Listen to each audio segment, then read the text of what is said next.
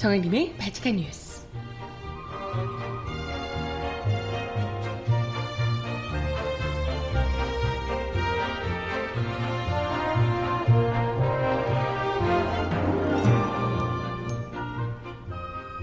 여러분 안녕하세요. 바칙한 뉴스 정혜림입니다. 8월 14일 오늘은요. 1991년 고 김학순 할머니께서 최초로 일본군 위안부 피해 사실을 공개 증언한 날입니다. 어, 기리밀이라고 부르는데요. 올해 처음으로 국가 기념일로 지정이 됐다고 하네요. 매년 8월 14일 위안부 피해자 기리밀을 함께 기억하고 모두의 기억 속에 이딱 하루만이라도 8월 14일만이라도 한 번이라도 더 피해 할머니들을 생각하고 함께 또 행동해 주셨으면 하는 바람입니다. 음악 듣고 와서 오늘 이야기 함께 나눠볼게요. 허각이 부르는 나를 잊지 말아요. 듣고 옵니다. 신청곡 있으시면 주세요.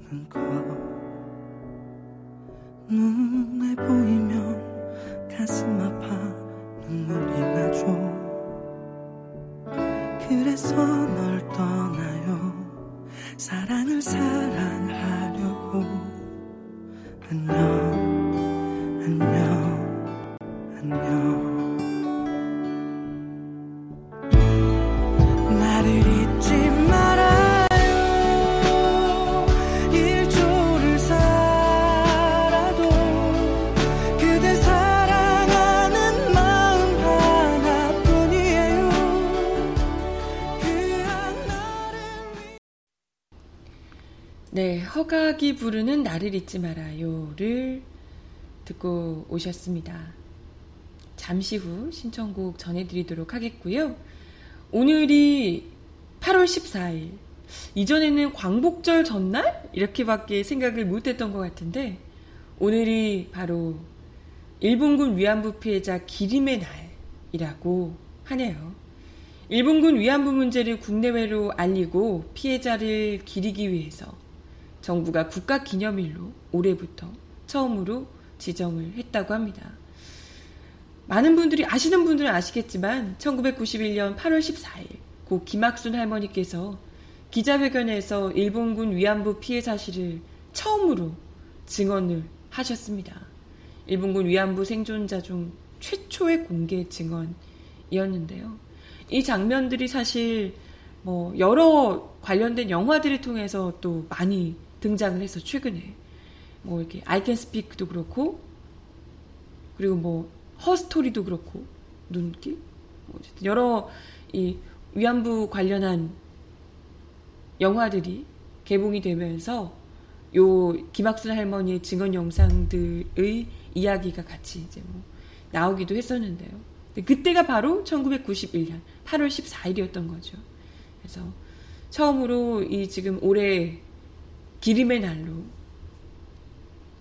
국가 기념일로 지정을 하면서 더 많은 분들에게 관심을 모으고 있는 상황입니다.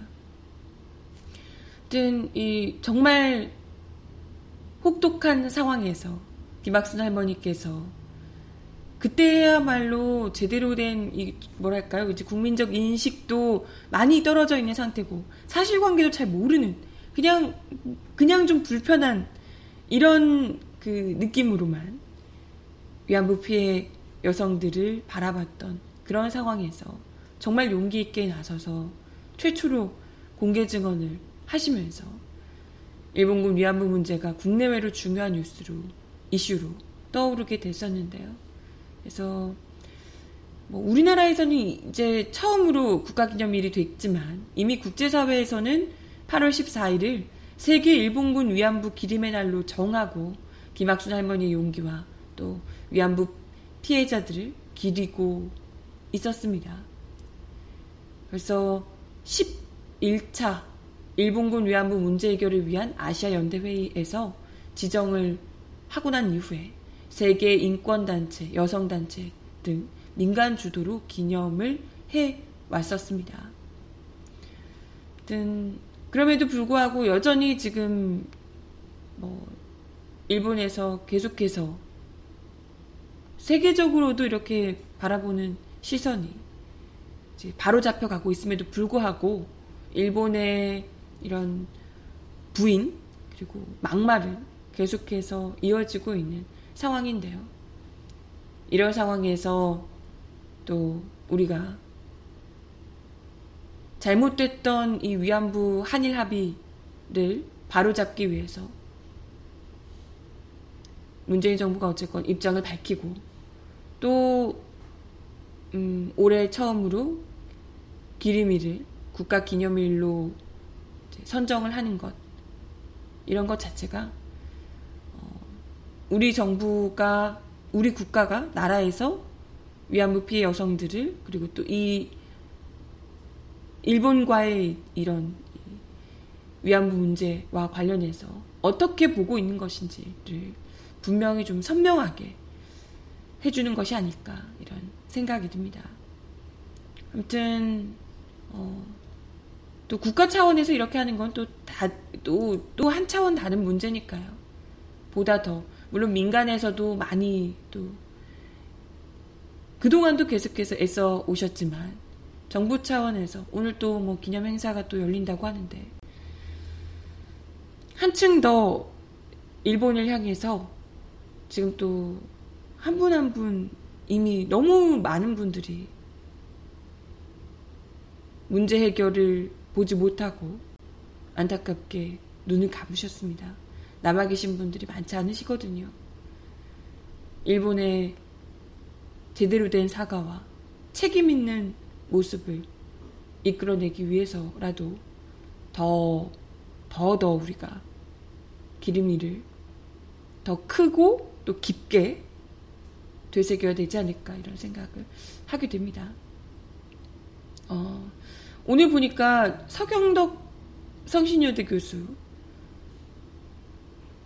오늘 어, 세계 일본군 위안부 기림일을 맞아서 일본의 위안부 역사 왜곡을 비판하는 2분 30초 분량의 영어 영상을 제작해서 유튜브 등을 통해 배포를 했다고 합니다. 세계 주요 언론사 300여 곳 트위터 계정과 유명 동영상 사이트에 게시를 했다고 하고요. 각국 유학생, 재외동포 등과 함께 SNS를 통해서 퍼뜨리고 있다고 합니다. 이 영상에서는 전 세계에 세워지는 일본군 위안부 관련 소녀상 그리고 또 기림비를 일본 정부가 조직적으로 나서서 없애려는 작업들을 낱낱이 고발하고 있다고 합니다.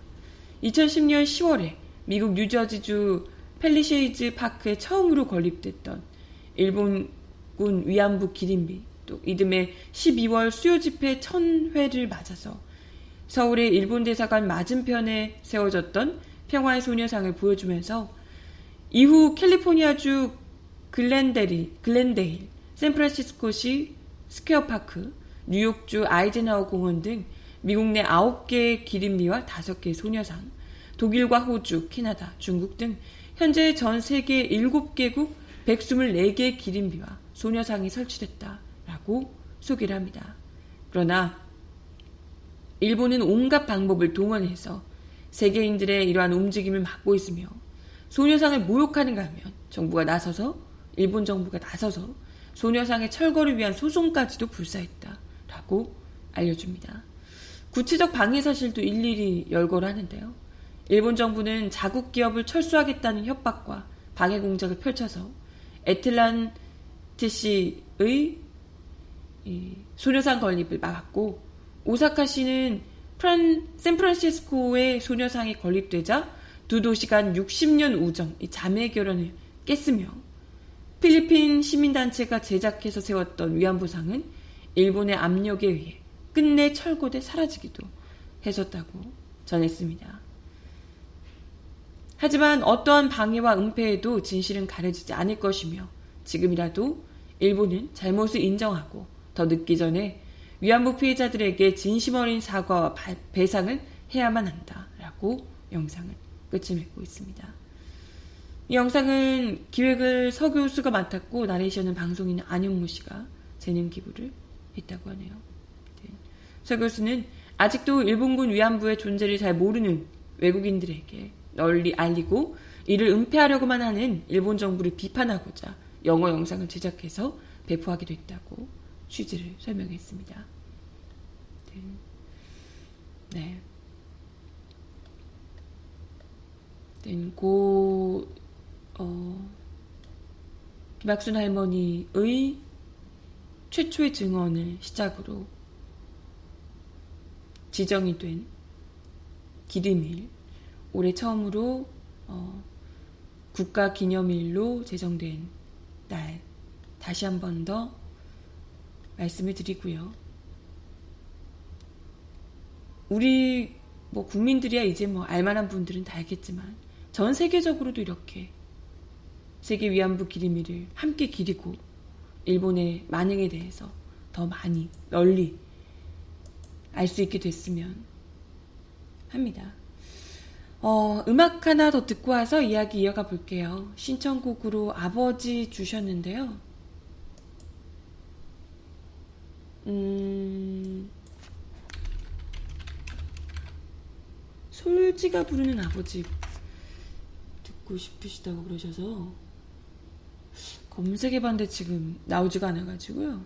어쩔 수 없이 인순이 씨가 부르는 아버지로 듣고 오도록 하겠습니다.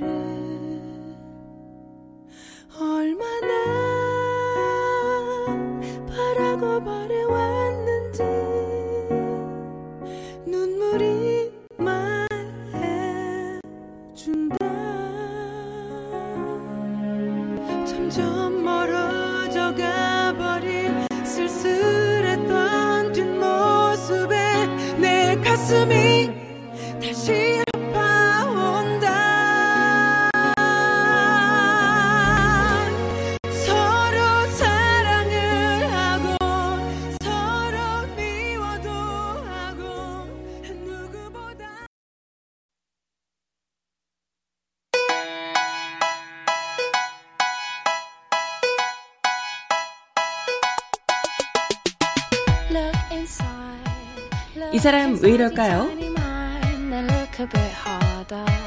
Cause we're so uninspired, so sick and tired of all the hatred you harbor.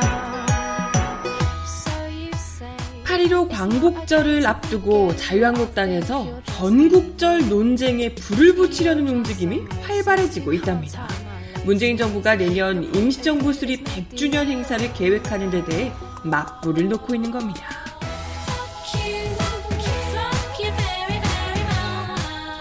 최근 자유한국당 내에서는 이승만 전 대통령을 국부로 띄우고 건국 70주년을 주장하는 토론회 및 세미나가 집중적으로 열리고 있다고 하는데요. 지난 9일 강효상 의원이 주최한 건국의 아버지 이승만의 재조명 강연이 열리기도 했고 심재철 의원 주최로 대한민국 건국 70주년 세미나 및 토론회도 잇따라 개최됐답니다. 김병준 비상대책위원장은 대부분 행사에서 축사를 하며 분위기 띄우기에 동참하는 모양새입니다. 자유한국당 주장의 핵심은 이승만 정부가 수립된 1948년 8월 15일을 건국 시점으로 봐야 한다는 것으로 뉴라이트 등 보수 일각의 주장에 힘을 실어 이념 논쟁을 부추기기 위한 시도로 보입니다. 8월 15일을 광복절이 아닌 건국절로 기념해야 한다는 것이 주요 논리입니다. 하지만 1948년 재헌헌법과 1987년 개정헌법에서 3.1운동 직후 대한민국 임시정부가 수립된 1919년을 건립 시기로 명시하고 있다는 점에서 1948년 건국주장은 헌법의 정면으로 배치될 뿐 아니라 항일운동의 역사를 부정한다는 비판을 받고 있죠. 이와 관련해 김병준 위원장은 지난 13일 국회의원회관에서 열린 대한민국 건국 70주년 기념 토론회에 참석해 우리가 1919년을 건국일로 하든 1948년을 건국일로 하든 한 번은 뜨겁게 논쟁해 볼 일이다 라고 밝혔습니다. 그는 어떻게 보면 불필요한 논쟁이고 이거 우리가 과연 토론을 해야 되나 너무나 명백한 얘기 아니냐 라고 얘기할 수 있겠다며 그럼에도 불구하고 국민 대다수가 이런 문제로 인해 서로 분열하고 갈등할, 갈등을 빚는 일은 없어야겠다 라고 얘기했습니다. 국민 대다수가 이런 일로 분열하고 갈등을 왜 빚습니까? 우린 다들 다음 내년이 건국 100주년으로 알고 있어요. 당신들만, 니네들만 그러는 거거든요.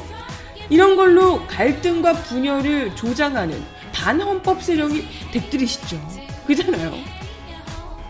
근데 그러면서 오히려 이런 논의를 통해 조금 정리가 되거나 정리가 다소 미흡하더라도 건국일에 관한 논쟁이 우리 국가의 정통성을 분명히 하고 국가 미래상을 설정하는 데도 큰 도움이 됐으면 하는 마음이다. 라고 강조를 했습니다. 심재철 의원 역시 사람에게 생일이 있듯이 나라에게도 생일이 있는데 대한민국의 생일은 언제라고 자신있게 얘기하지 못하는 우스꽝스러운 상황이 연출되고 있다라고 한탄했습니다.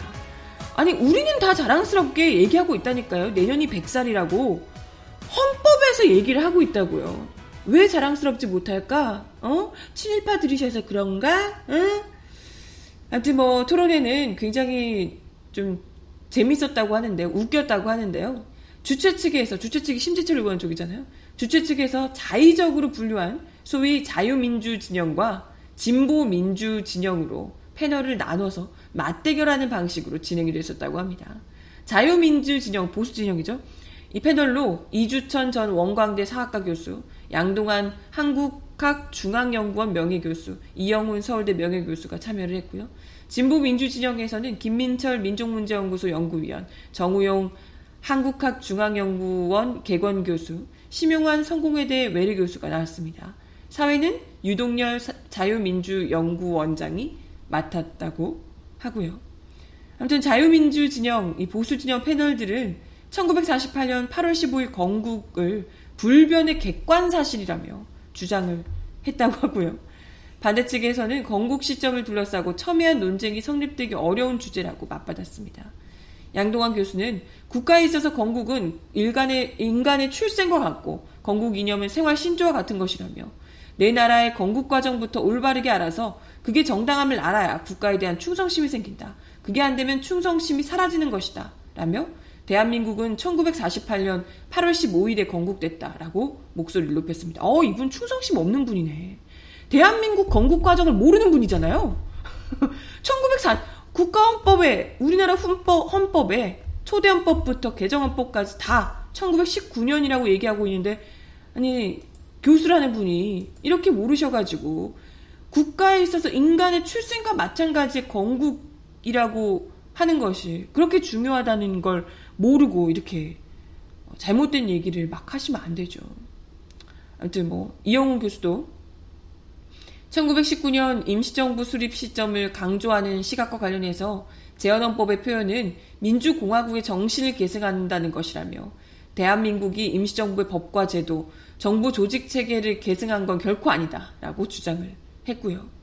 이주천 종 교수는 이 논쟁은 우익이 살려고 하는 마지막 몸부림이다. 우익이 죽는 건 대한민국이 죽는 것이다. 라고 하며 1948년 8월 15일이 건국절이 아니라고 뭉개진다면 대한민국에는 사망 선고가 내려진다. 라고 분통을 터뜨렸다고 합니다. 아니, 뉴라이트의 사망 선고가 아닐까요? 진정한 우익은 진정한 우익은, 진정한 보수, 진정한 우익은 당신들은 아닌 것 같은데, 적어도. 아무튼, 뭐, 반대 진영에서는 다양한 목소리가 나왔습니다.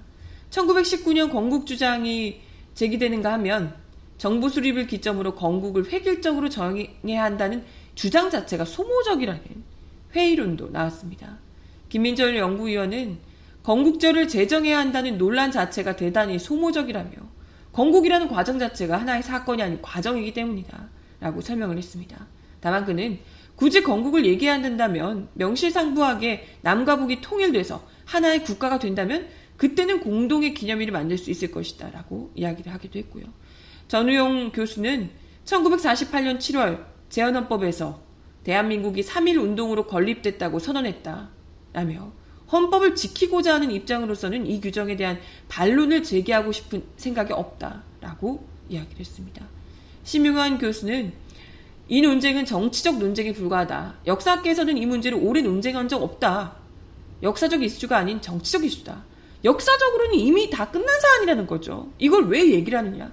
역사는 이미 다, 이건 뭐 다 끝낸 얘기인데, 오랜 논쟁을 할 필요도 없는데, 그저 정치적으로 계속해서, 이용하고 싶은 사람들이 계속해서 가지고 온다는 거죠. 우리나라의 생년월일이, 우리나라의 생년월일이 언제인지를 중요한 게 아니다라는 거죠. 이 논쟁을 역사학계가 어떻게 풀어나가고 있는지를 객관적으로 먼저 판단해 줬으면 좋겠다라고 당부했습니다. 한편 전우용 교수는 토론회 참석 직전에 자신의 페이스북을 통해서 공정한 토론인 줄 알고 승낙을 했는데 알고 보니 자한당 심재철 의원이 주관하고 그쪽에 청중들이 모이는 토론회더군요. 라며 주최 측으로부터 청중이 한쪽 편으로만 치우치면 재미가 없으니까 당신 쪽 방청객도 동원하라고 연락이 왔다고 전했다고 합니다. 제 편 들어달라고 방청객 동원해 본 적도 없지만 하루 전 일요일 오후에 이런 문자를 보내면서도 당당한 걸 보니 역시 자한당원은 아무나 할 수 없는 것 같다. 라고 덧붙이기도 했답니다.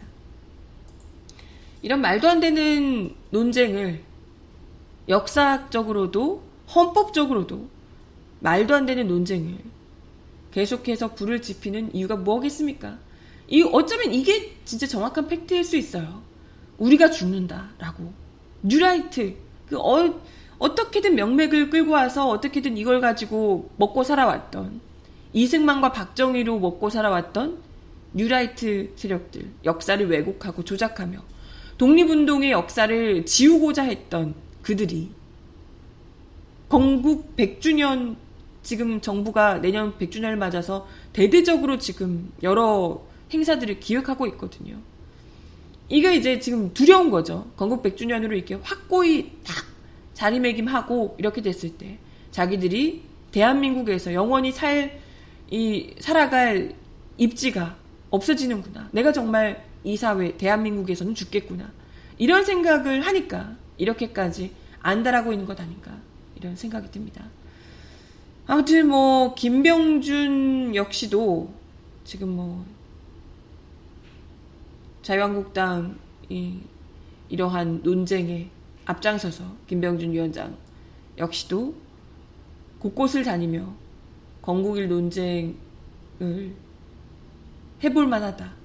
국가 정통성에 도움이 돼야 된다라고 하고 있으니 네, 자유한국당의 뭐 그 뭐랄까요 여전한 일관성 있는 태도 누가 와도 전혀 바뀌지 않는다는 걸 다시 한 번 더 확인하게 되고요. 네, 이참에 확실하게 확실하게 발려버리는 것도, 발라버리는 것도 방법이 아닐까 싶습니다. 이런 반헌법적인 세력들을 다시, 그, 다시는 무슨 애국 어쩌고 입에 올리지 못하게 만들어 드리는 거 필요하지 않을까 이런 생각이 또 드네요. 네. 음악 하나 더 듣습니다. 신효범이 부르는 기억해줘요.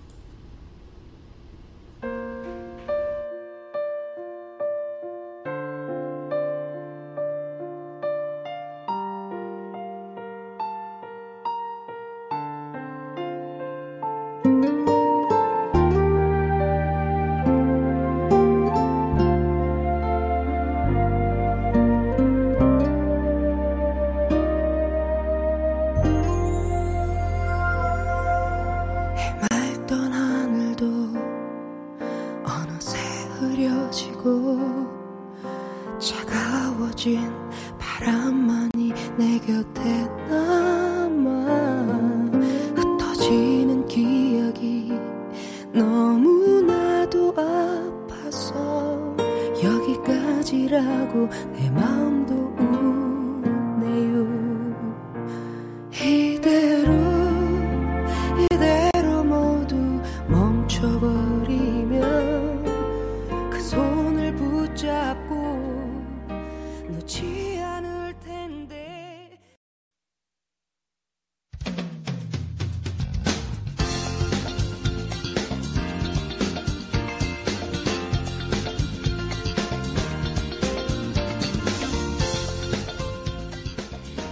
바칙한 브리핑.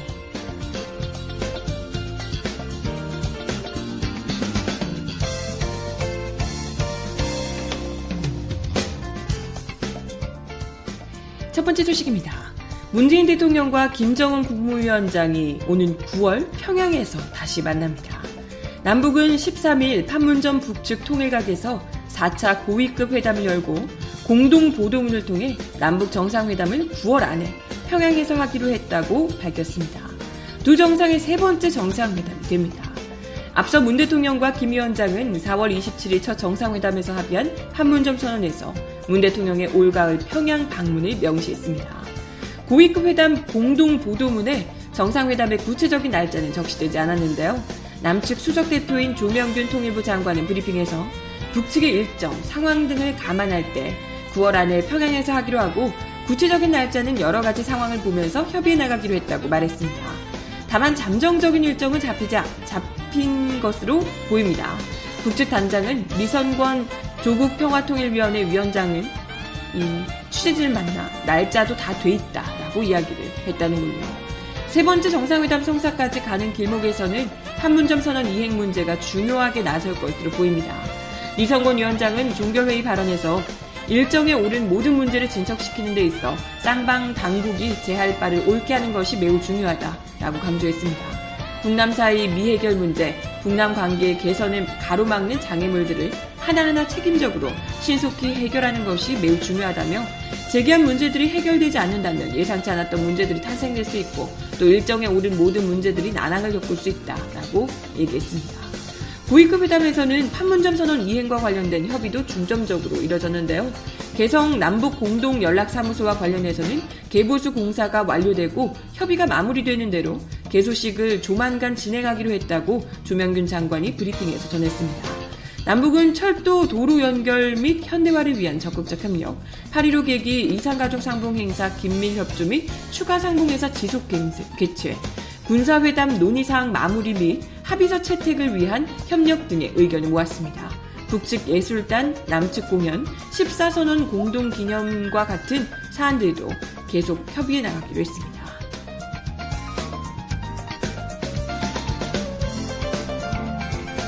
다음 소식입니다. 사법행정권 남용 의혹의 핵심 인물인 임종헌 전 법원행정처 차장 등 퇴직자 다수가 법원 재직 시 사직, 사용하던 이메일이 삭제된 것으로 나타났습니다.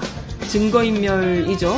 검찰이 임 전 차장에 대한 차장 등에 대한 이메일 압수수색 영장을 법원에서 발부받았지만 그 내용을 확인하기 어렵게 됐습니다. 대법원은 퇴직자 이메일 계정에 대한 절차를 따랐다고 밝히고 있는데요. 또 이러네 또. 하지만 사법행정권 남용 의혹이 커지면서 임 전 차장이 쓰던 자료를 보전 조치하라는 전국 법원 판사들의 요구가 높아지던 시점에 기계적으로 이메일 계정을 삭제한 것이 부적절했다는 비판이 나옵니다. 부적절한 정도가 아니라 의도적인 건 아닌가요? 어제 사정당국에 따르면 양승태 전 대법원장 시절 사법행정권 남용 의혹을 수사 중이던 서울중앙지검 특수 1부와 특수 3부는 지난달 말 임 전 차장과 이규진 전 양형위원회 상임위원, 심경 전 사법지원 총괄 심의관에 대한 이메일 압수수색 영장을 발부하다 대법원의 자료를 요청했지만 퇴직한 임 전 차장과 심전 심의관의 이메일 계정이 폐쇄돼 그 내용이 남아있지 않다는 답을 받았습니다. 다른 인사들에 대한 이메일 압수수색 영장이 다수 기각되고 이 세 명에 대해서만 유일하게 영장이 발부한, 발부가 됐는데 그 중에서도 중요한 두 명이 폐쇄가 됐다니 이게 말이냐고요. 검찰 관계자는 행정처 판사들이 내부 이메일을 통해 받은 자료들을 주고받기 때문에 그 자료들을 확보하려 했다며 사건 관련자 중에 이미 퇴직한 사람들이 많은데 차후에 영장이 발부되더라도 자료 확보에 어려움을 겪을 것 같다라고 얘기했습니다. 대법원 관계자는 법원 구성원이 퇴직하면 사법부 전산망을 이용한 그룹웨어 운용 지침에 따라 법원 내부 통신망인 포트넷 관리자가 퇴직자에 대한 탈퇴 신청서를 제출하고 6개월 이상 지난 후 몇 개월 동안의 신청분을 모아 삭제 처리가 이루어진다고 말했습니다. 임 전 차장의 이메일은 지난 9월 이후 삭제됐다는 뜻인데요. 어, 글쎄. 이 관계자는 증거인멸을 위해서 의도적으로 삭제하는 일이 있을 수 없다. 의혹 당사자 중 퇴직을 했더라도 아직 탈퇴 신청을 안 한 사람의 이메일은 남아있다 라고 얘기를 했다고요. 하지만 지난해 하반기부터 이미 사법부 블랙리스트 의혹에 대한 법원 안팎의 추가 진상조사 요구가 거셌던 상황이고요. 지난해 6월에는 전국 법관 대표회의에서 임 전 차장 등 관련자들에 대한 저장 매체 보전을 요청하기도 했었던 점을 고려할 때 이 같은 대법원의 삭제 조치가 당연히 이건 부적절하다라는 비판이 나올 수밖에 없는 상황입니다. 지난해 10월 양 전 원장, 양승태 전 원장의 컴퓨터가 퇴임 이후에 디가우징 됐던 것에 대한 비판도 뭐 비슷한 상황인데요. 그때도 뭐 이제 퇴직한 사람이기 때문에 디가우징을 했다라고 이제 뭐 이야기를 했었는데 그때 이미 논란이 되고 있는 상황이었는데 이제 문제가 됐었죠. 아무튼 검찰은 이날 이메일이 삭제된 당사자 중 한 명인 심전 심의관을 조사했습니다. 검찰은 그가 박병대 전 법원행정처장의 뜻에 따라 예 통합진보당 지방의회 의원의 지휘 확인 소송 재판부에 선고기일을 연기해달라는 요청을 전달했는지 확인했습니다. 네. 하나, 하나 더 있어요, 소식. 전해드리려고 했는데. 제가 음악이 다 끝났지만, 이 소식 하나 더 전해드리고, 마지막 곡을 전해드리면 될 것 같습니다. 어, 허위범 특검 드루킹 수사 관련된 얘기인데요. 수사 종료를 지금 뭐 얼마 남겨두지 않은 수사 종료가 25일이라고 하네요. 네. 수사 종료 초입기에 들어가며 성과 압박을 받고 있는 허익범 특검팀.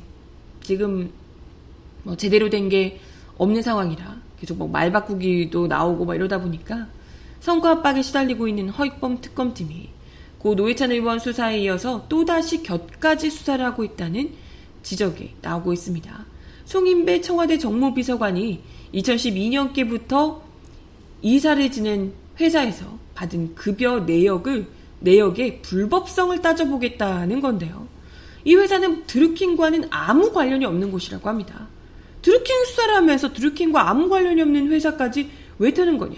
이건 뾰족한 성과를 내지 못하고 있으니까 뭐라도 털어서 그냥 이름이 옳은 사람이 뭐라도 다른 비리가 없는지를 캐서 어떻게든 엮어보겠다.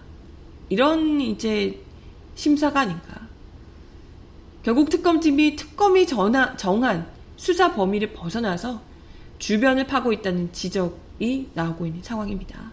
어제 정치권과 사정기관 실명, 설명을 종합해 보면 전날 송 비서관을 참고인 신분으로 불러 조사한 특검팀은 드루킹 김동원 씨와의 관계 등을 조사하면서도 송 비서관이 고 노무현 전 대통령의 오랜 후원자였던 강금원 창신섬유 회장이 소유했던 시그너스 컨트리 클럽에서 불법 정치 자금을 받은 게 아닌지 상당한 시간을 할애해서 추궁했다고 합니다. 특검은 시그너스 컨트리 클럽에서 송 비서관이 근무할 당시 근무 이력과 또 급여 등에 대한 자료 등을 제출받은 것으로 알려졌습니다. 아니 여기 드루킹 팀이 무슨 드루킹이 시그너스 컨트리 클럽과 상관이 있나요? 특검팀은 원외 정치인으로 총선 출마 등 정치 활동을 했던 송 비서관이 실제 업무는 하지 않으면서 급여 명목으로 불법 정치 자금을 받은 게 아닌가 의심하고 있다고요. 하지만 송 비서관은 강 회장이 세상을 떠나기 1년여 전인 2012년께부터 지난해 청와대에 들어가기 전까지 시그너스 웨딩 사업 부서에서 실제로 이사로 근무한 것으로 알려졌습니다. 앞서 송 비서관은 2016년 김경수 경남지사에게 드루킹 김 씨를 소개해주고 드루킹 쪽으로부터 간담회 명목의 사례금 200만 원을 받은 사실이 청와대 자체조사에서 확인된 바 있습니다. 특검팀은 송 비서관과 드루킹 쪽 금전거래 등을 확인하려고 계좌를 열어보는 과정에서 시그너스에서 입금된 돈에 주목한 것으로 알려졌습니다. 하지만 박상영 특검부는 수사 상황을 묻는 취재진의 질문에 확인해 줄 수 없다고 답했다고요. 특검팀은 특검 수사 과정에서 인지된 관련 사건도 수사 대상으로 규정을 하고 있습니다. 하지만 송 비서관이 2012년부터 받은 시그너스 급여까지 관련 사건으로 해석할 수 있는가? 이건 이제 논란이 불가피할 전망인데요. 앞서 특검팀은 수사 초기부터 드루킹 쪽으로부터 불법 정치자금을 받은 노회찬 의원 쪽 수사에 집중을 했고 결국 노 의원이 스스로 목숨을 끊는 결과로까지 이어진 바 있습니다. 더불어민주당은 6.13 지방선거를 앞두고 자유한국당 등 야당의 요구로 출범한 특검팀이 성과를 내기 위해서 무리한 수사를 하고 있다고 강하게 반발했습니다. 특히 고 강금원 회장은 이명박 정부에서 이른바 노무현 전 대통령을 겨냥한 표적 수사의 핵심 대상이자 최대 피해자였다는 점에서 여권의 반발이 더욱 클 것으로 전망이 됩니다. 홍영표 민주당 원내대표는 이와 관련해 완전한 별건 수사로 특검 수사 범위를 명백히 벗어났다. 말도 안 되는 일이다. 어, 만일 또 그게 문제가 된다고 판단했으면 검찰에 넘기면 된다. 특검이 성과 없이 끝낼 수 있다는 아, 강박을 가지고 있는 것 같은데 당 차원에서 강력히 대처할 것이다. 라고 이야기를 하기도 했습니다. 네. 김현 민주당 대변인도 노회찬 의원의 별세 사건을 겪고도 특검이 아직도 정신을 차리지 못하고 또다시 별건 수사에 나선 행태를 묵과할 수 없다며 국정조사를 포함한 모든 대응책을 강구하겠다고 날을 세웠습니다. 한편 특검팀은 이 김경수 경남지사에 대한 수사에도 속도를 내고 있지만 진척이 없거나 영 더딘 상황이라고 하네요. 특검팀은 이날 김 지사와 드루킹 김 씨와 대질 신문 과정에서 상반된 진술을 분석하는가 하면 그와 어, 그간 확보했던 증거와 대조하는 작업을 벌였지만 드루킹 김 씨가 말을 계속 뭐 오락가락 진술을 바꾸며 말을 번복하고 뭐 이렇게 했다고 하죠. 그리고 김 지사 쪽은 계속해서 일관되게 어, 지금 사실 무근이라고 반박을 하고 있는 상황이고요. 글쎄, 네. 아무튼 뭐 특검팀이 뭐라도 내놔야 될 것 같은 마음에 지금 좀 강하게 너무 심하게 오버를 하고 있다 이런 비판이 제기되고 있는 이유입니다. 드루킹 특검팀은 드루킹 김 씨가 김 지사에게 받은 김 지사에게 아니 일본 오사카 총영사로 추천한 도모 변호사를 지난 3월 청와대 근처에서 만난 백원우 청와대 민정비서관도 조만간 불러서 조사할 방침이라고 합니다. 특검팀은 수사 현장 가능성도 배제하고 있지 않은 것으로 나타나고 있다고요. 글쎄 이건 시간이 없어서가 아니라 이분들은 예, 할 게 없어서 뭘 할 게 없어서 이렇게 지지부진한 것 같은데 시간이 없는 거라며 또 연장해 달라고 아유 참 깝깝하네요. 마지막 곡 들려드리면서 인사드리겠습니다. 폴킴이 부르는 휴가